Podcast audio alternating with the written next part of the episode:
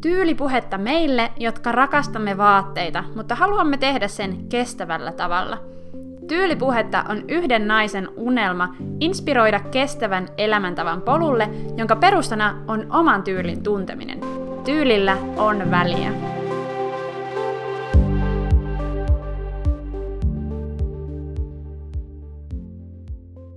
Tänään puhutaan nyt ajankohtaisesta aiheesta, kiertotaloudesta.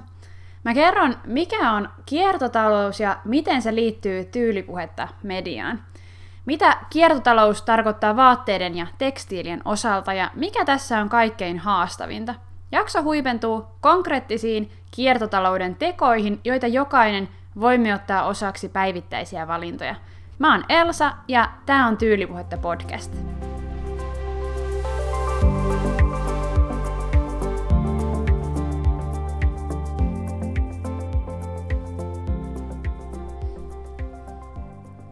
Kiertotalous on talousmalli, jossa materiaalin elinkaariajattelu ei ole perinteinen niin kutsuttu lineaarinen malli, eli kehdosta hautaan, vaan sirkulaarinen, eli materiaali kiertää mahdollisimman pitkään käytössä ja jätevirrat minimoidaan.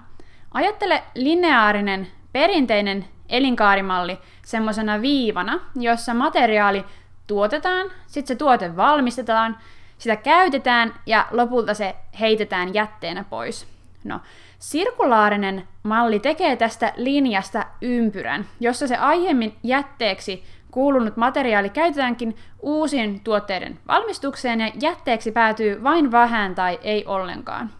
Esimerkiksi paperi, kartonki, metalli ja lasi on aika selvästi eroteltavissa toisistaan ja prosessoitavissa uusiksi tuotteiksi. Myös pakkausmuovin valmistus, lajittelu ja uusiokäyttö on jo aika pitkälle viety kiertotalouden suhteen. Muovipullojen kierrätyksessä Suomihan on ihan kärkimaita.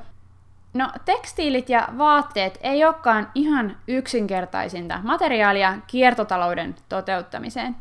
Tekstiilin kierrätyksen ongelma on se, että et yhteen vaatteeseen saattaa olla sekoitettu vaikka viittä eri materiaalia.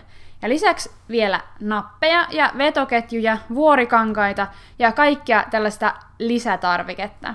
Vaate on helpoiten kierrätettävissä silloin, kun se on valmistettu pääsääntöisesti vain yhdestä tai muutamista materiaaleista. Toinen puoli tätä vaatteiden kierrätyksen ongelmaa on se, miten surkeaa vaatetuskangas saattaa alun perin olla. Koska huono materiaali se ei kierrätyksessä parane, päinvastoin se on usein jopa käyttökelvotonta. Kiertotalous on se, mikä nähdään materiaalipullan ja ylikulutuksen yhtenä ratkaisuna, ja siinä on tosi paljon järkeä.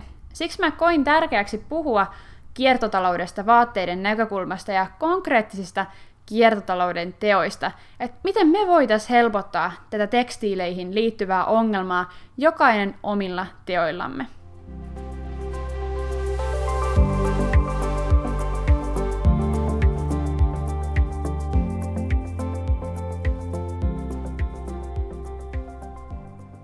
Otetaan seuraavaksi vähän erilaisia termejä haltuun. Meillä on kestävä kulutus, joka nojaa kestävän kehityksen periaatteisiin. Ja mä puhuin siitä jaksossa seitsemän. Sitten meillä on vastuullisuuskäsite, joka tarkoittaa vastuunottoa omasta toiminnasta ja sen seurauksista. Vastuullisuuskäsitettä puhutaan, tai sitä käytetään niin kulutuksessa kuin esimerkiksi yritysten arvolupauksissa. Ja vastuullisuus ja kestävyys voidaan liittää yhteen. Tämmöisessä ammattilaisen kädenjälki-sivulla sanotaan asiasta näin. Yritys tai yksilö on vastuullinen, kun heidän toimintansa on kestävällä pohjalla niin ympäristön, ihmisten kuin talouden kannalta.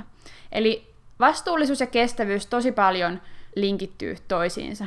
No, Pitäisikö siis puhua kestävästä, vastuullisesta vai esimerkiksi kohtuullisesta kuluttamisesta, kun puhutaan tämmöisestä tiedostavammasta kuluttamisesta?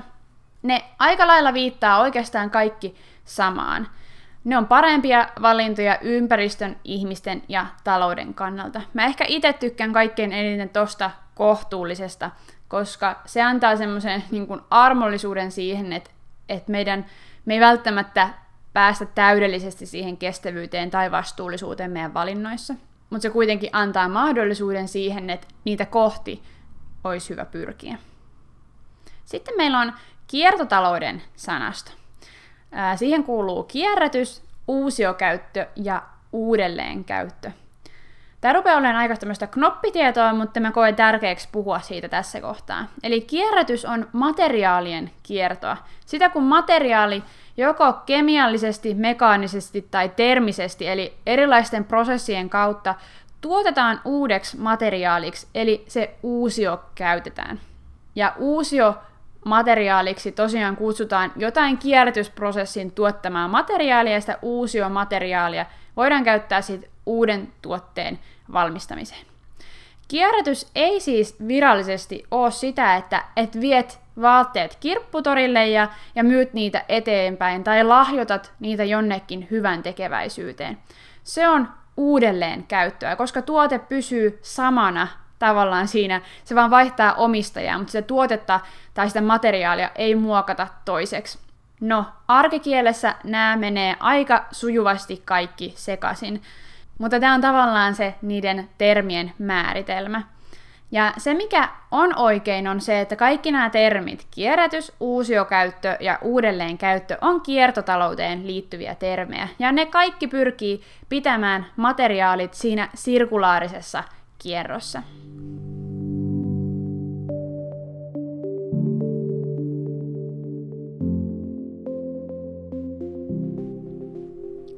Jos mä sanoin aiemmin, että tekstiilien kierrätys tosiaan on vaikeaa, niin nyt mä kerron, mikä on vielä vaikeampaa. Se on muuttaa ihmisten käyttäytymistä ja mielenmalleja. Koska me kuluttajina me osataan jo ostaa käytettynä vaatteita. Siitä on tullut valtaosalle jo ihan arkipäivää. Uusia insta- ja verkkokirppareita ilmaantuu kuin sieniä sateella, eli, eli enää ei juuri tarvita valistusta siihen uudelleen käyttöön, siihen käytettynä ostamiseen. Se on jo muuttunut ihan kilpavarusteluksi, kuka tekee hienoimmat Marimekon vintakelöydöt ja, ja niin edelleen. Toki siihen on edelleen hyvä kannustaa, koska se edistää vaatteiden ja muiden, muiden tuotteiden käyttöä siinä alkuperäisessä tarkoituksessaan, eli vaatetta vaatteena mahdollisimman pitkään, ja, ja se on ihan suunnattoman tärkeää. Eli kun vaate pysyy mahdollisimman pitkään käytössä, jos ei yhdellä kuluttajalla, niin sitten useammalla on se ihan erinomainen kiertotalouden teko. No se, mikä on ehkä edelleen vähän vinossa, on se, mikä on meille tarpeeksi. Sitran vuoden 2020 megatrendeissä sanotaan näin. Kulutus kasvaa edelleen, vaikka ympäristötietoisuus on kasvanut. Voi olla, että kulutus kääntyy laskuun tai painottuu yhä enemmän palveluihin. Voi myös olla, että kulutustottumuksista tulee yksi väestöä jakava tekijä. Eli kulutus kasvaa edelleen. Ja surullisinta siinä tekstiilien ja vaatteiden osalta mun mielestä on se, miten surkeaa laatua meillä markkinoilla liikkuu. Huonoja materiaaleja, kehnoa valmistusta, nopeasti vaihtuvia trendejä ja siihen päälle vielä pinnallista mielikuvamarkkinointia. Ei huono materiaali parane käytössä. Se on ikävä pukea ja mahdoton huoltaa, mahdoton pitää hyvänä pitkään. Ja se, mikä tuntuu tällä hetkellä parhaiten liikkuvan kirpputoreilla, on vanha. Ja mikä siitä tekee hyvän? Ne vanhat tuotteet on aikoinaan valmistettu ennen pikamuodin polkemia hintoja ja kiihdyttämiä mallistoja. Ne on tehty silloin, kun vaatteita arvostettiin enemmän ja tästä aiheesta mä itse asiassa puhuin enemmän jaksossa 15. Tämä on mulle henkilökohtaisesti todella rakas aihe. Mutta palataan tähän kiertotalouden teemaan. Erästä 2019 tehdystä opinnäytetyöstä kirjoittaja oli nimeltään Hongel, luin tällaisen kohdan. Kuluttajat toivovat myös lisää yksinkertaisia ja innostavia esimerkkejä helpoista kiertotalousteoista, joita jokainen voi tehdä, ja selkeitä perusteita, miksi kiertotalous on tärkeää. Eli kaivataan yksinkertaisia, innostavia esimerkkejä kiertotalousteoista. Niitä on hei luvassa seuraavaksi.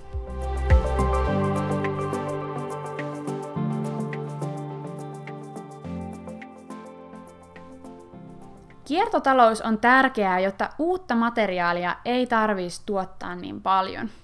Tuotteet pysyis käytössä mahdollisimman pitkään ja tuotteiden kokema arvostus kasvaisi, koska se materiaalin arvostus kasvaisi ja ne olisi laadukkaampia ja niistä pidettäisiin parempaa huolta. Kiertotalous on tärkeää, jotta maapallon resurssit riittäisi mahdollistamaan meille elämisen. Ja sen, miten kiertotaloutta voidaan käytännössä toteuttaa, mä oon koostanut neljä konkreettista kiertotalouden tekoa. Ja fokus näissä kiertotalouden teoissa on tekstiileissä ja vaatteissa, mutta pätee toki muuhunkin materiaan ja muihinkin tuotteisiin. Ensimmäinen niistä on satsaa laatuun. Tämä pätee niin uutena kuin käytettynä ostaessa. Eli suosi niitä 100 prosenttia materiaaleja, eli, eli vaatetta, jossa on 100 prosenttia jotain yhtä materiaalia. Tai jos on sekoitteita, koska sekoitteet ne saattaa parantaa vaatteen niitä käyttöominaisuuksia, niin katso, että niitä ei ole kauhean montaa niitä eri materiaaleja. Se hankaloittaa sitä materiaalin jatkokäyttöä.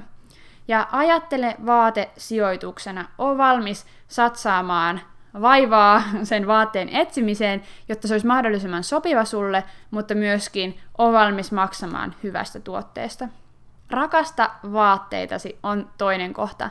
Älä makuuta vaatteita siellä sun vaatekaapissa, vaan käytä niitä, mitä sä omistat. Ja, ja muista myös huoltaa niitä vaatteita oikein. Kato sitä pesulappua, että mitä sinne on kirjattu, koska, koska se huolto on tosi iso osa sen vaatteen elinkaarta, sen ympäristövaikutuksia ja myöskin sitä, miten hyvin se vaate sua palvelee ja miten pitkään. Kolmas kohta on, että ota tavoitteeksi käyttää vaatteitasi aina. Eli kun sä ostat vaatteen, niin ajattelee, että et, et sä tuut aina omistamaan sen. No aina sä et todennäköisesti tule omistamaan sitä samaa vaatetta, mutta se vähän niin kuin korjaa sitä mindsettiä uutta vaatetta ostaessa. Ja tarkoitus olisi, että, että me käytettäisiin vaatteita loppuun.